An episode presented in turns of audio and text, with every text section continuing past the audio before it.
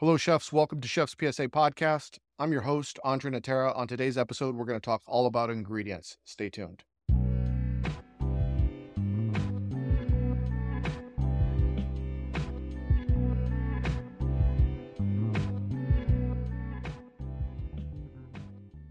Mom deserves the best, and there's no better place to shop for Mother's Day than Whole Foods Market. They're your destination for unbeatable savings, from premium gifts to show-stopping flowers and irresistible desserts. Start by saving 33% with Prime on all body care and candles. Then get a 15-stem bunch of tulips for just $9.99 each with Prime. Round out Mom's menu with festive rosé, irresistible berry chantilly cake, and more special treats. Come celebrate Mother's Day at Whole Foods Market. Before we get into it, here's a brief update on some things that I was up to last week.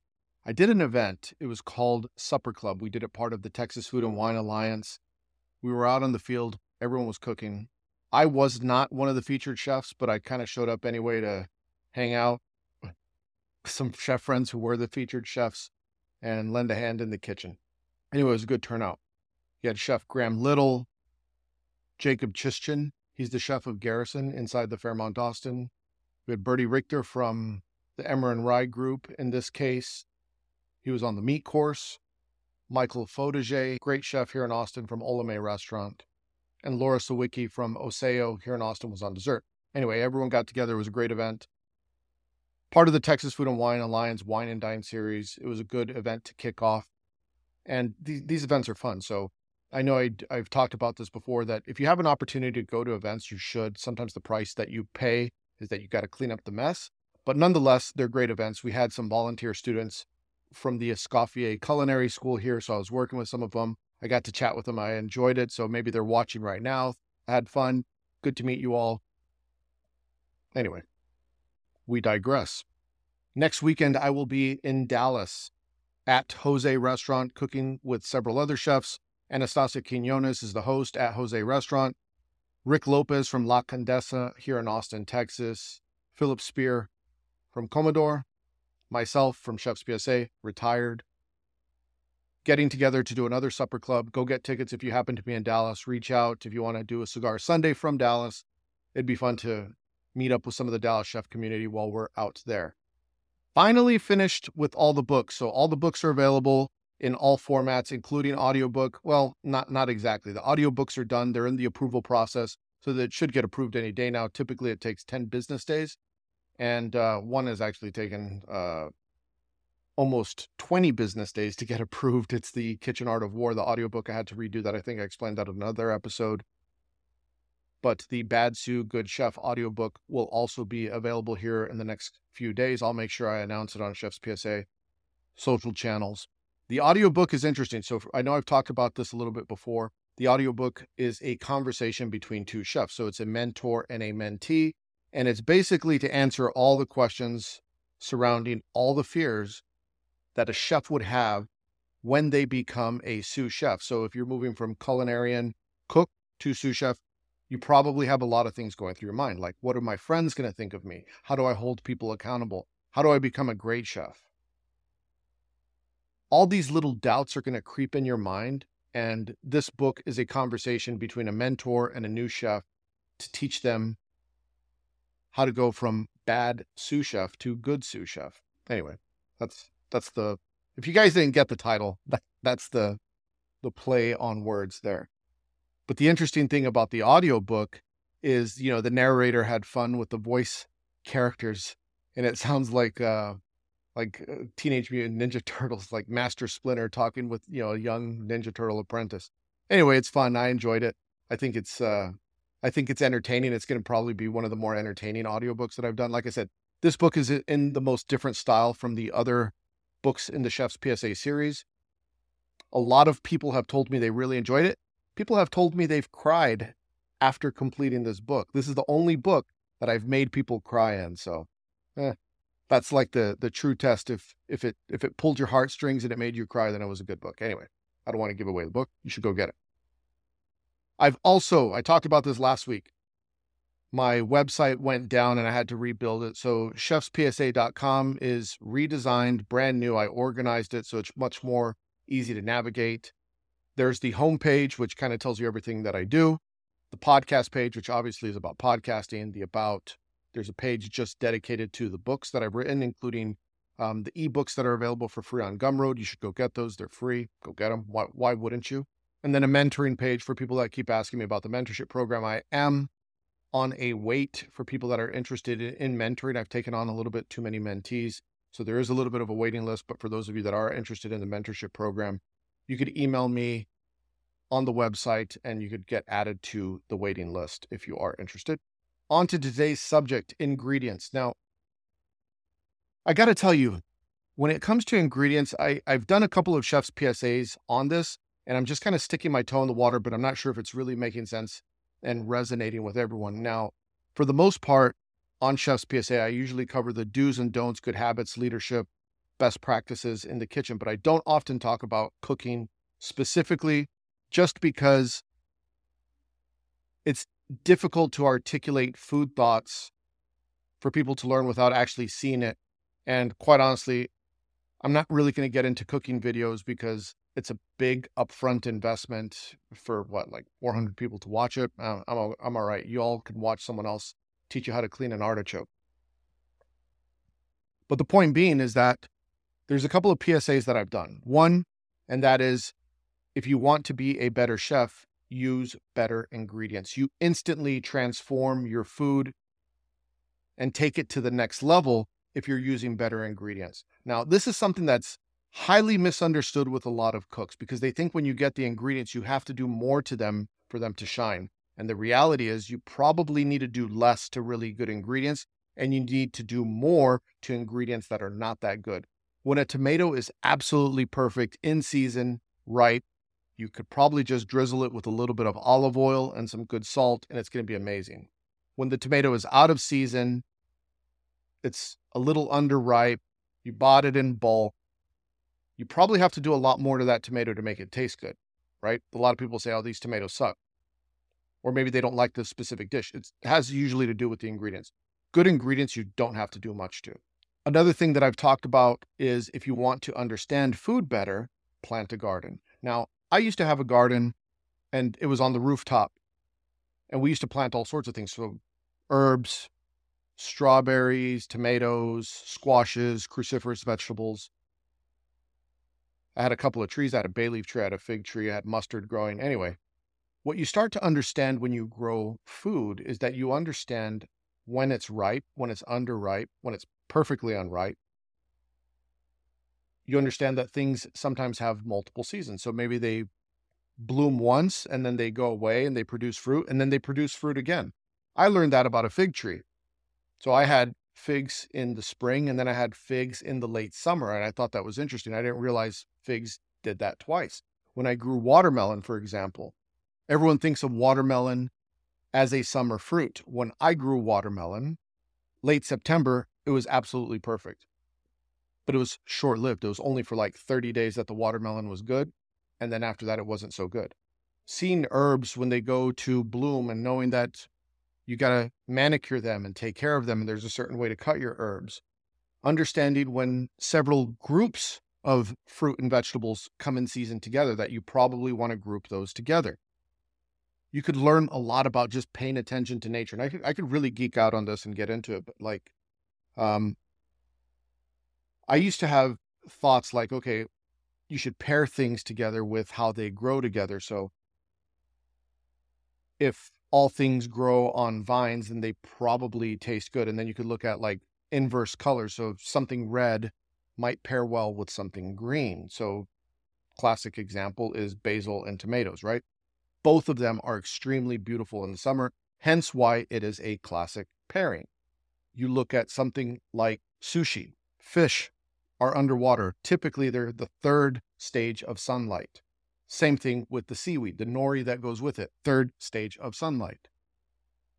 You pair that with wasabi, a rhizome, grows in the dark, underground, third stage of sunlight. You pair those together and you have a classic combination. So when you start to pay attention how people put together food and flavors that work together, you start to see the combinations and your mind really starts to run with them. Your creativity, you'll understand as they say when it grows together, it goes together, things that are in season go together etc. But a lot of chefs discount the fact that having good ingredients is like a superpower. When I was in California, one of my very first trips, I was in San Francisco and we were at the farmer's market. I'll, ne- I'll never forget this because I was coming from Texas, moving to California, and we're walking down the farmer's market and there's this farmer selling grapes. And one of my chef friends that I was with went and tried the grape, but the person was like, Do you want to try grapes? I was like, ah, I'm all right. I've I've had grapes before. So my friend tried the grape, you know, to placate them, whatever. And my friend was like, You need to try this grape. And I'm like, I'm okay. I've had a grape before. And he's like, Nope, you really need to try this grape. I was like, Nah, I'm all right. He was like, Just try the grape. Fine. So I tried the grape and I was like, Oh shit, that's a really good grape. And I'll never forget because it was like a grape times 10. It was like, it was almost like grape bubblegum. I couldn't explain it. It was like, it, it was a grape that tasted like what you imagine a grape should taste like, but not what grapes usually taste like and it piqued my interest. So then I started really trying the food and and there at the farmers market. And what you discovered was that what they were selling had a completely different flavor profile than what I was used to. So then when I became a chef in California, I remember we were getting produce deliveries and I was talking to my sous chef at the time and he was really upset at the quality of yellow squash that we had received. And he was like, Oh, these are crap. I'm going to send them back. And I remember looking at the squash and I was like, These might be the most beautiful squash I've ever seen. He's like, No, these are shit. These are like number twos over here. Now, what was a number two would have been like a number one plus plus where I was coming from. And I, it was like one of these moments, like you really saw how the quality of ingredients made such a big difference. And this was like a pivotal learning point. Like every now and again, people talk about growth spurts that they have in their career this was a growth spurt that I had in my career to really appreciate ingredients and understand there's levels to this game when it comes to good quality ingredients. And farmers and artisans that can create exceptional products, really you you can't compete with them. So an argument could be made by a chef that says I can reduce my labor cost by having better ingredients because it requires less manipulation to get to the end product all these things are very important when it comes to creating delicious food. When I would think about growth spurts that I've had as a chef, I could think about different ingredients that have given me challenges or have challenged me as a chef. And you know, early on, when you're first learning how to cook and you're in culinary school or you get your first couple of restaurant jobs, it's a lot of the same repetition. It's potatoes, it's tomatoes, onions, garlic, shallots and you get really good at working with these vegetables and fruits. Then all of a sudden you get introduced, like I said, you kind of level up and you get introduced to new things. So maybe these are mushrooms. And when I first started working with shiitake mushrooms, I had never worked with shiitake mushrooms before. I was a green cook, so I would cook them. And I ate one and I was like, this is fucking disgusting. I didn't like it. It was like so chewy and woody and dense. And then someone came up to me like, you got to remove the stem. You don't eat the stem on the shiitake mushrooms. I didn't know that all of a sudden understanding that you can't treat a shiitake mushroom like every other mushroom. I needed to remove the stem because it didn't taste good. I could have had another use for it, but not how we were serving it at that time. When I first worked with fava beans, fresh fava beans, I had never worked with fava beans before, and I remember I peeled them the first, you know, out of the out of the husk, and the person next to me kind of cracked a joke because I didn't know what I was doing with fava beans. I didn't realize you had to peel them a second time because I thought they were good to go. And again, like I said, you're leveling up in complexity when you start introducing different ingredients to your skill set. Knowing how to work with fava beans, oh, you got to you got to shuck them once and then you have to shuck them again. Now, a lot of people will tell you there's a lot of different ways. Maybe you blanch them prior, maybe you don't blanch them prior. Doesn't matter. That's your choice, individual kitchens are going to have different opinions on it. But in my case, where I was the chef, we would blanch them and then shuck them the second time. And then it's it's these things that are important like when you're creating if you're doing big pot blanching, as they say, the water needs to be salty and it should taste like the ocean. Well, how do you know that? Well, you, you taste the water, right? You taste the water and you make sure it tastes like the ocean. A lot of people would say to me, well, how do you know when the water is salty enough? I said, well, did you did you taste your pasta water? Did you taste your blanching water? No, I didn't. Well, then how do you know if it's salty enough? It's part of a chef's understanding of things to taste everything. When you go down the line, you taste everything, but that includes the pasta water when you're setting it up for cooking pasta, blanching green vegetables, whatever the case may be. I'll never forget when I first was introduced to artichokes. There's this video right now going around Instagram where this guy is like with a knife cleaning an artichoke, like, I don't know, like in 20 seconds or whatever. And then he gets a spoon and then he carves out the choke. And uh, like, how fucking sharp is that spoon? he just, he just pulls it out like butter or how soft is the artichoke, one way or the other. Anyway, he, he just does like a pristine job with the artichoke. And artichokes is one of those ingredients that trips a lot of chefs up because you don't work with it. You go through your career and you may have only worked with artichokes out of a can. And then all of a sudden someone gives you a fresh artichoke and you're like, what the hell is this thing? And it's so large and it's thorny. And then you start cleaning. It's like, what? What's going on here? There's a lot of different ways to do it. And then it starts oxidizing when I used to do cooking interviews for executive chefs or any position really in the kitchen, I'd always give them an artichoke. So I'd give them a couple of different things a whole chicken, a whole lobster, a whole fish, and a whole artichoke. I'd say, you do whatever you want. I just want to see you fabricate these and then use them in a dish. And the artichoke was usually the one that would throw everyone off. And I'm talking about like executive chefs, chef de cuisines. It didn't matter what position you were in. The artichoke was always the Achilles heel for most chefs I've had chefs be like, oh, sometimes I would give them like a commis helper and they would like give their artichoke to the commis, like, hey, can you do this? Cause I'm really busy. It's like, it's not that they're busy. I just, they don't know how to clean an artichoke. I had one chef one time, executive chef tasting candidate. I won't say who. Honestly, I don't even remember the guy's name, so I guess it doesn't matter. But he was interviewing for an executive chef position and I was hiring him and I gave him the artichoke and as he cleaned it, when he was done with his dish, inside the artichoke is what they call the choke, and they're very thorny thistles. And he garnished his dish with the choke. And I just remember asking him, like, have you ever eaten that? And he's like, no, I just thought it looked pretty. I was like, well, you know, there's a reason it's called an artichoke, right? He didn't know. He had never worked with an artichoke. So it's one of those things you have to expose yourself to many ingredients so you could learn these little lessons and the little nuance that goes with cooking different ingredients. We are talking about mushrooms, and I did a chef's PSA on this, I don't know, two days ago about cleaning the grit out of your morel mushrooms. Now, when I first worked with morels, I'd, I'd never worked with them. We got the dried kind, so we had to rehydrate them in warm water, and then we'd strain the water and turn that into like a mushroom stock or something like that. But then eventually you graduate to the fresh morels, and you don't know, like there's sometimes there's little creatures living in those things and you got to soak them to pull them out. So the way I would do it is I would soak my morels in a couple of changes of clean water and you lift them out gently so all the grit and sand kind of stays on the bottom until the water is clean. After about three changes, then I would lay them out on a on a small tray with like a either serviette or some towels so they dry, and then we'd use them there someone commented on Chef's PSA. So I, I, apologize. I don't remember who commented. So this for you. They said to put a couple of drops of vinegar in the water when you're soaking morels. And what were my thoughts on that? I said, I've, I've never done it. So I don't know what would happen. It sounds like in theory that would help with the cleaning of the morels, but I really don't know. But understanding when you're working with different ingredients, so like morels or like truffles, like people that don't know this, if you don't work with truffles, what's the number one rule when the truffle person comes in? You weigh the fucking truffles.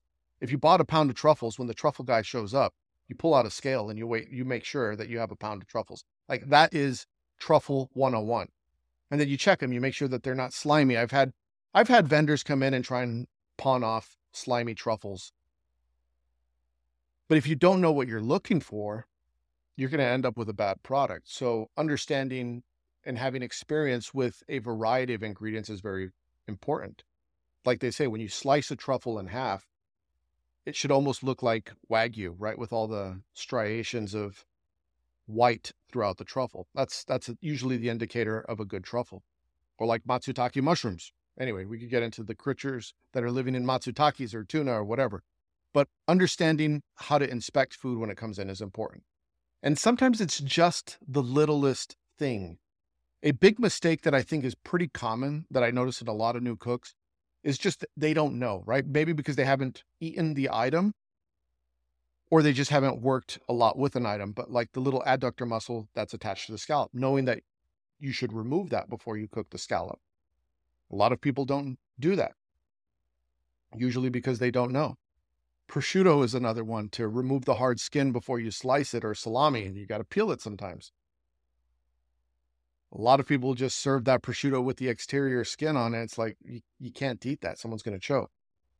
But again, these are things that when you're inexperienced with food, until you start exposing yourself to a multitude of ingredients, you just may not know. In addition to transforming the ingredient to refine them to a level where they become more beautiful. That's really what is a big secret of fine dining. It's that they refine something to the point of perfection and excellence, or at least close to it, right? To the idea of perfection. It's peeling tomatoes, the little cherry tomatoes, making sure that they're the perfect tomato and then removing the skins to make sure that they're easier to chew through or easier to digest. That's a level of refinement that you see in high end restaurants it adds a different texture to a tomato dish if they're peeled versus unpeeled. And then you have to question how are you going to peel them? Are you going to blanch them first, concasse style? Or do you peel them from raw? Much more difficult, but leads to a better texture. So, food for thought, things that you have to consider when you're creating dishes. More labor intensive, better end product. Then there's the considerations of extending shelf life. So you could compress things. So I used to compress microgreens often. So in ice water so they could hold longer. A lot of people will just put microgreens or garnishing herbs in ice water so they crisp up. It's a great tactic. But you could also, if you have a cryovac machine, you could compress those so they last longer. But then you could even go further. Maybe you could compress lettuces. Maybe you're doing garnishes with hearts of romaine you could compress your cucumbers in ice water and it completely changes the look of them. There's also compression without ice water, and maybe you're infusing flavors. So maybe you're adding a little bit of a brine or a marinade or something to something that might not be as good. Sometimes your peaches aren't so great, so you might need to infuse a little simple syrup and compress them to make them better. Peaches are one of those like it could be peach season and the peaches are shit, especially in Texas. Speaking of peaches, you know, again, I was I was talking with someone the other day. It's like they had no idea that the stone inside the peach, you crack that open, there's like a little almond. I don't know what it's technically called, but there's like a little almond inside the peach pit, and that is like the uh, that's like the cyanide, the B17 amygdalin flavor. What they usually have for almond extract flavor that usually comes from peaches. So, but it's like it looks just like an almond. I, I careful, don't go out and eat that because it is poisonous. So that's my warning. Do not eat that. But it's, again, just exploring food to its fullest potential. And after you've worked with different types of ingredients and you understand produce, is you could learn so much from produce. And you have your cooking methods and you have a firm understanding of different ingredients and how to manipulate those ingredients that's really where high level cooking comes in. It's not always about just adding everything to a pan with some oil and tossing it and putting it on a plate.